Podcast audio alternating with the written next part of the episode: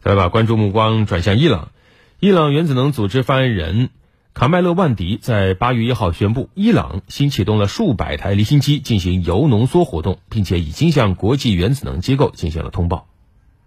卡麦勒万迪称，此举是根据伊朗议会通过的反制裁战略法，加大铀浓缩活动，以满足国家需求。伊朗议会二零二零年十二月通过反制裁战略法。要求政府在一定期限内未发现对伊制裁解除的情况下，进一步突破伊核协议的限制。二零一八年五月，美国政府单方面退出二零一五年达成的伊核协议，随后重启并新增一系列对伊制裁。二零一九年五月以来，伊朗逐步终止履行伊核协议部分条款，但承诺所采取措施可逆。二零二一年四月起。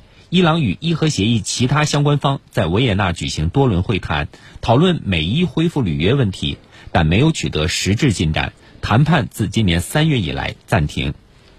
另据报道称，伊朗外长阿卜杜拉希扬一号说，伊朗正在评估欧盟外交与安全政策高级代表博雷利就恢复履行伊核协议提出的新草案，并准备在完成评估后参加随后的谈判。